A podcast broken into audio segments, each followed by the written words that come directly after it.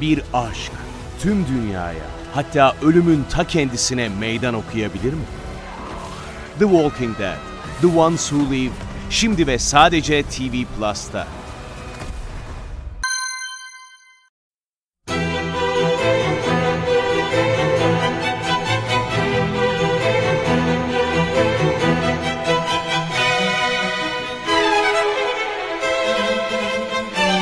Herkese merhaba. Sinematris'te Görkem Öge ile birliktesiniz. Bu haftaki programımızda sinemanın gündeminden birkaç haber, birkaç başlık vereceğiz. Bunlar üzerine yorum yapacağız ve şu an gösterimde olan Moonfall filminden ve filmin yönetmeni Roland Emmerich'ten bahsedeceğiz.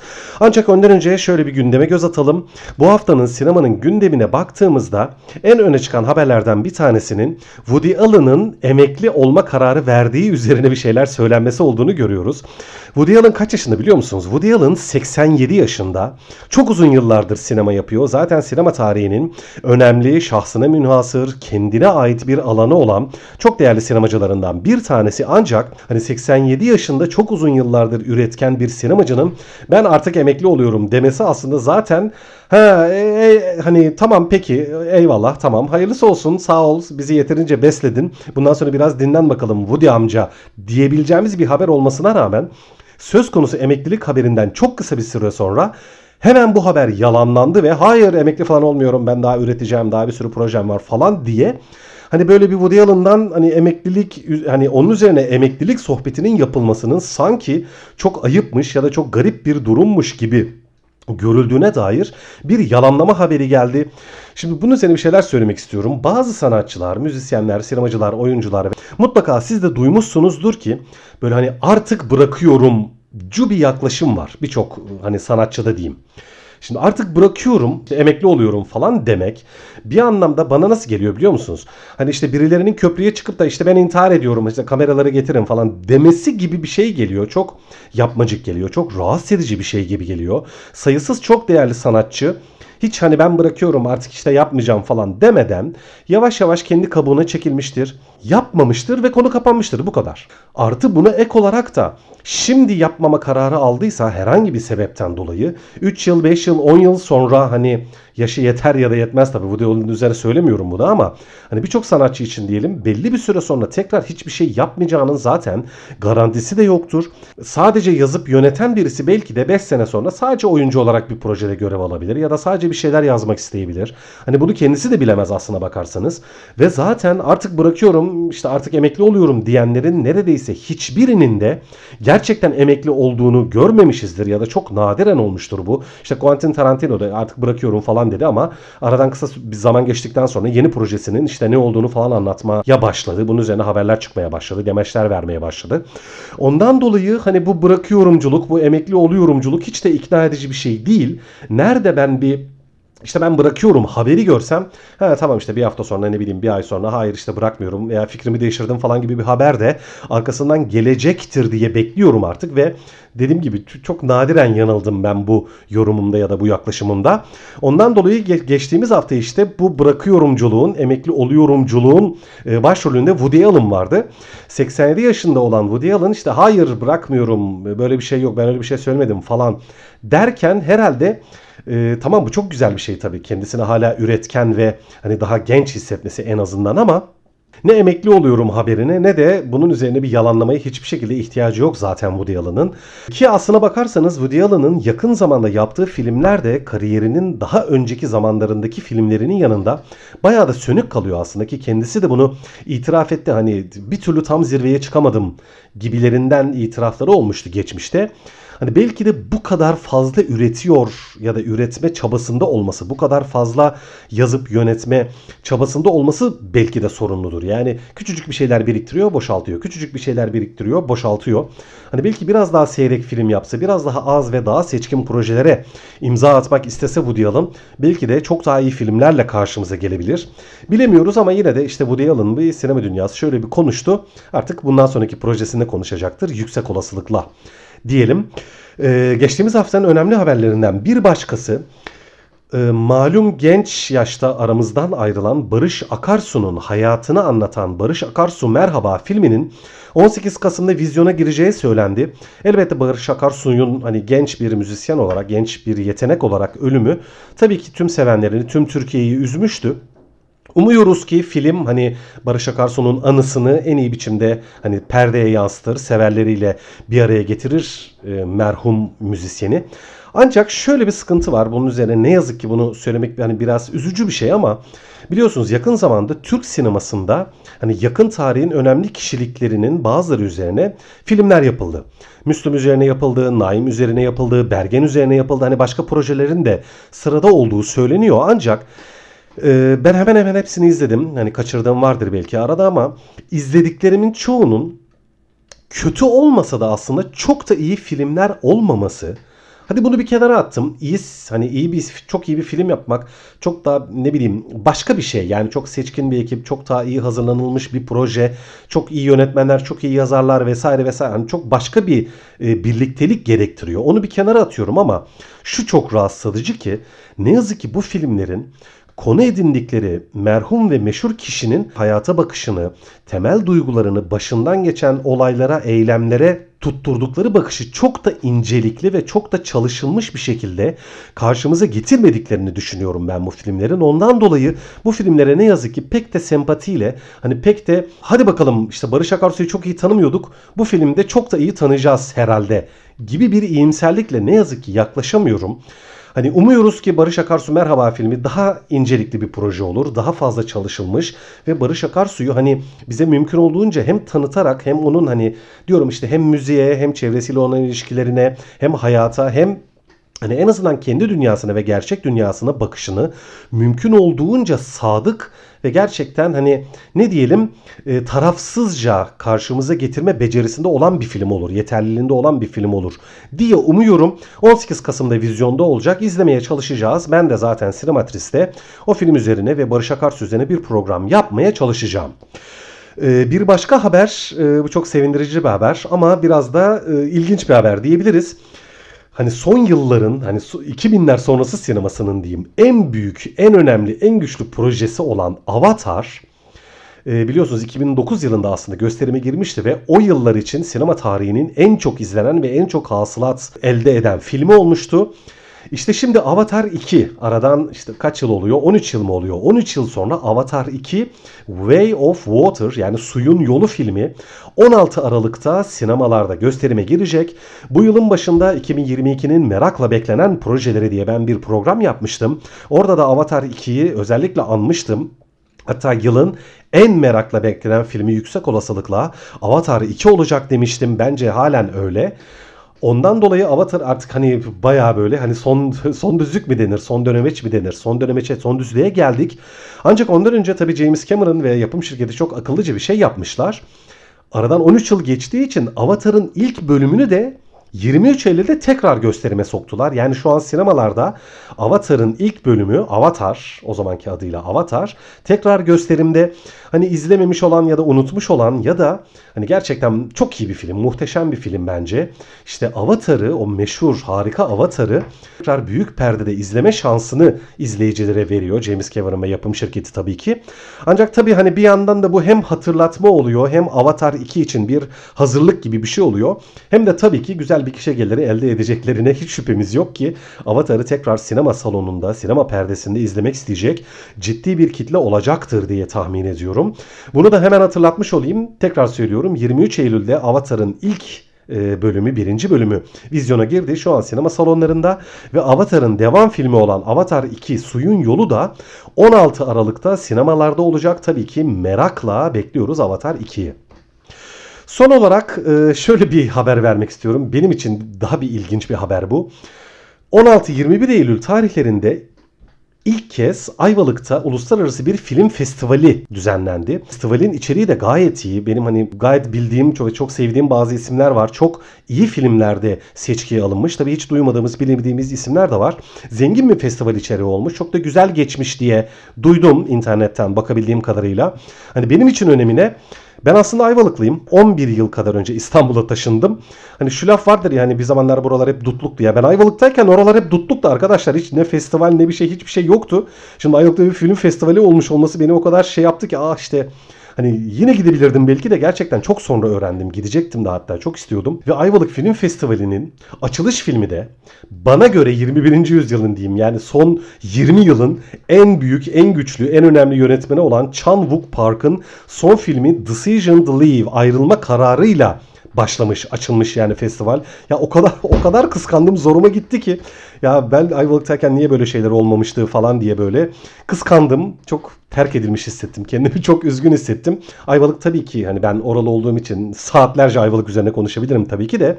Hani genel olarak nasıl bilirsiniz Ayvalık'ı? Güzel, sevimli, tatlış bir e, sahil kasabamızdır. Turistik tarafı işte zeytinyağı, güzel kumsalları, yeşilliği, doğası vesaire. Okey. Ayvalık gibi bir yer uluslararası bir film festivalini rahatlıkla kaldıracaktır, rahatlıkla sırtlanacaktır diye düşünüyorum. Söz konusu organizatör arkadaşları, tüm festival ekibini tebrik ediyorum buradan. Umuyorum ki bundan sonra Ayvalık Film Festivali geleneksel hale gelir ve her sene böyle güzel güzel filmlerle, güzel güzel içeriklerle, sohbetlerle sinema dolu günleri Ayvalıklılara yaşatır diye umut ediyorum. Evet bu hafta kabaca gündemden bu haberleri size anlatmaya, üzerine bir şeyler söylemeye uygun gördüm. Şimdi gelelim hani haftanın önemli filmlerinden bir tanesi olan, şu anda da gösterimde olan Moonfall filmine.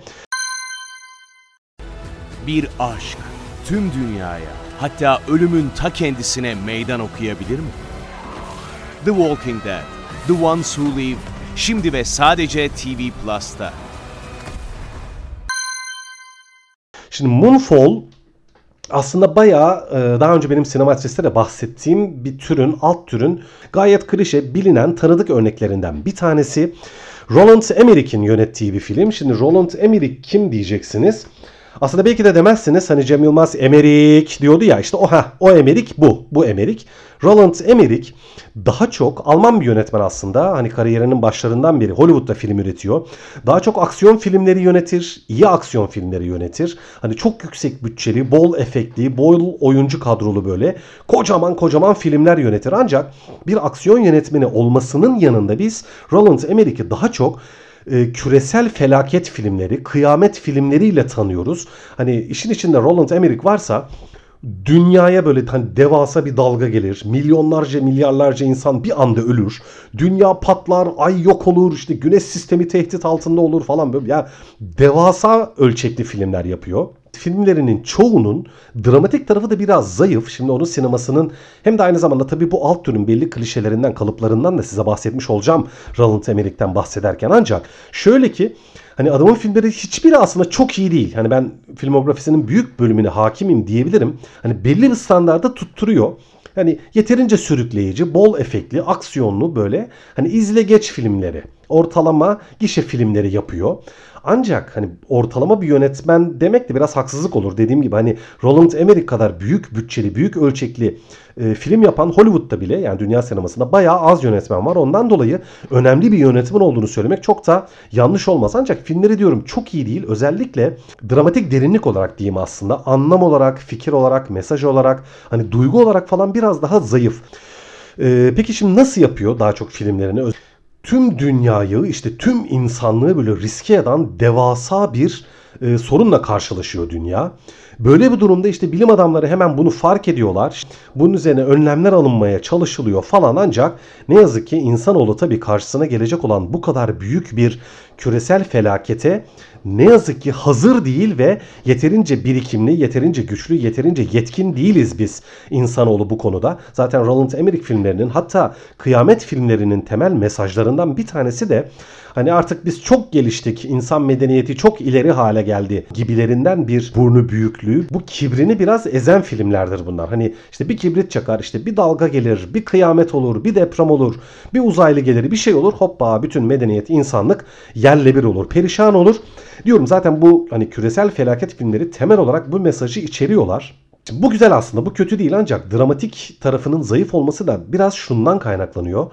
Bu kadar devasa böyle işte milyarlarca insanın hayatını riske eden bir öykü anlatıyorsanız olayı sürükleyen kişiler genellikle ne oluyor? Çok hani daha böyle büyük güce sahip kişiler oluyor. İşte ne bileyim Amerika Savunma Bakanı, Amerikan Başkanı, işte NASA'nın genel müdürü falan böyle bilmem nere iklim komisyonu başkanı falan değil mi? Hani böyle büyük küresel olayları çok daha hani yetki etki sahibi, para pul güç sahibi insanlar bu tip olaylarla muhatap olur. E filmde de başroller genellikle öyle kişiler oluyorlar.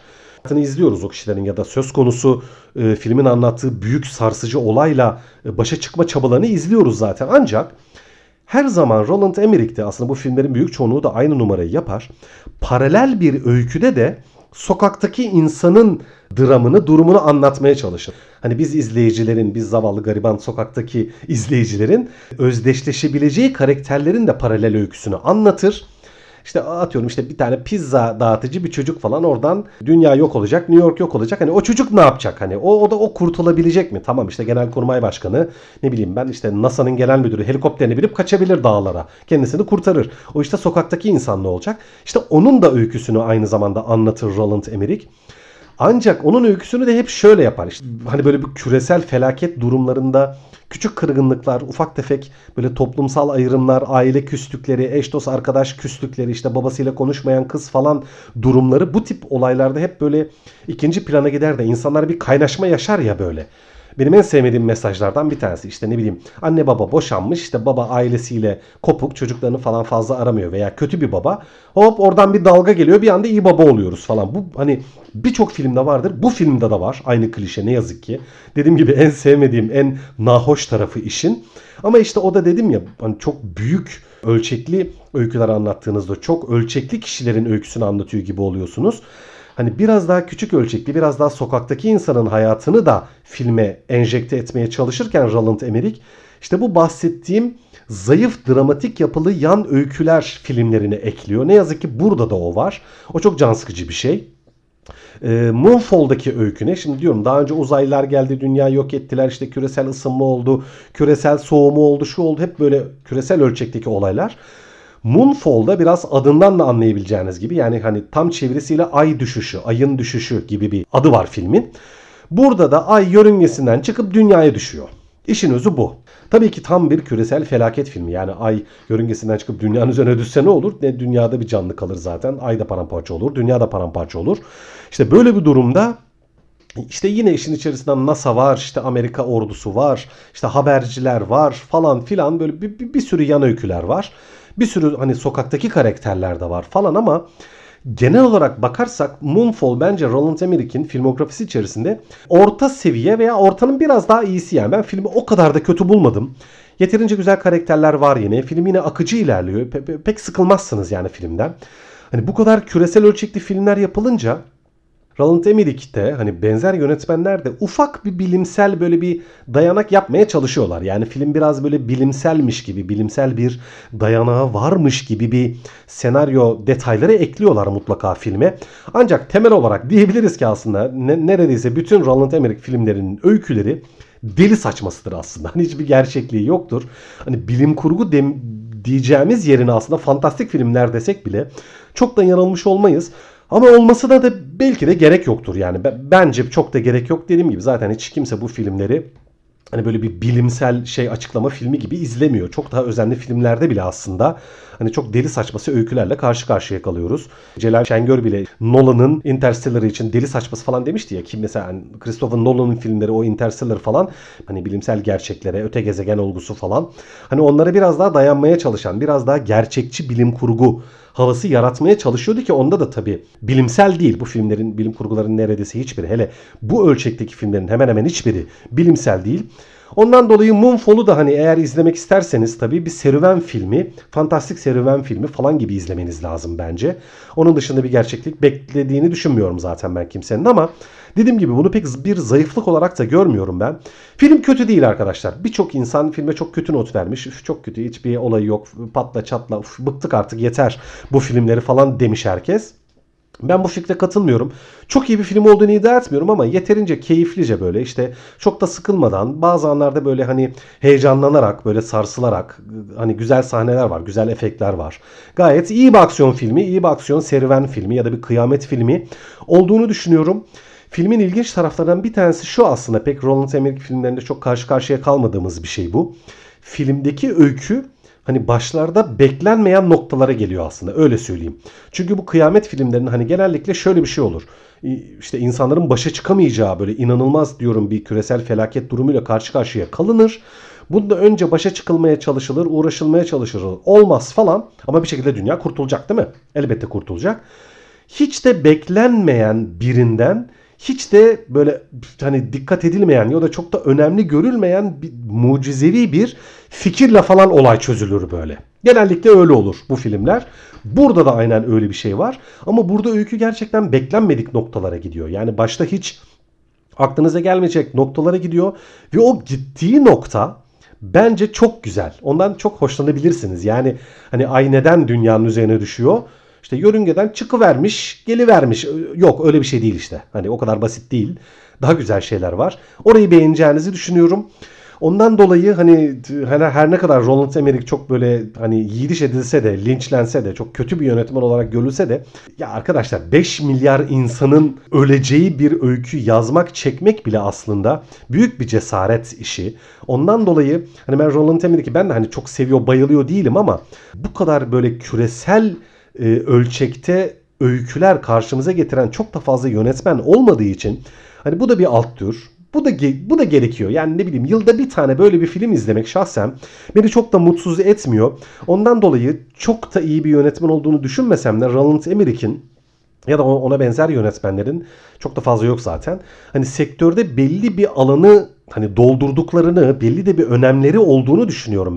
Ondan dolayı Roland Emmerich'e ve bu tip böyle küresel felaket filmlerine çok sevmiyor olsanız da çok da sırt dönmemenizi öneriyorum. Ondan dolayı da Moonfall bence fena olmayan, hani yeterince sürükleyen, yeterince duygulandıran, bazı anlarında güldüren, ilginç bir karakter galerisi sunan ve hani klişelere hani birçok noktada dayanıyor olsa da o klişeleri çok da kötü kullanmayan yani hani makul ve kabul edilebilir ölçekte klişe barındıran diyeyim. Güzel bir serüven böyle işte aksiyon, işte küresel kıyamet filmi olarak karşımıza gelmiş. Az çok türe ilginiz varsa ve bu tip e, bol efektli, bol ölçekli, büyük ölçekli filmlere ilginiz varsa filmi izlemenizi öneririm. Bence izlediğinize pişman olmazsınız diyorum.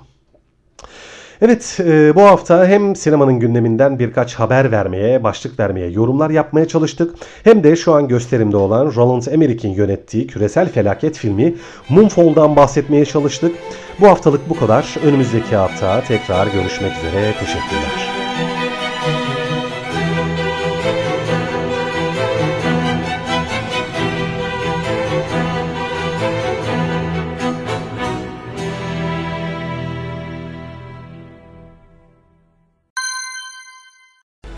Bir aşk tüm dünyaya hatta ölümün ta kendisine meydan okuyabilir mi? The Walking Dead, The Ones Who Live şimdi ve sadece TV Plus'ta.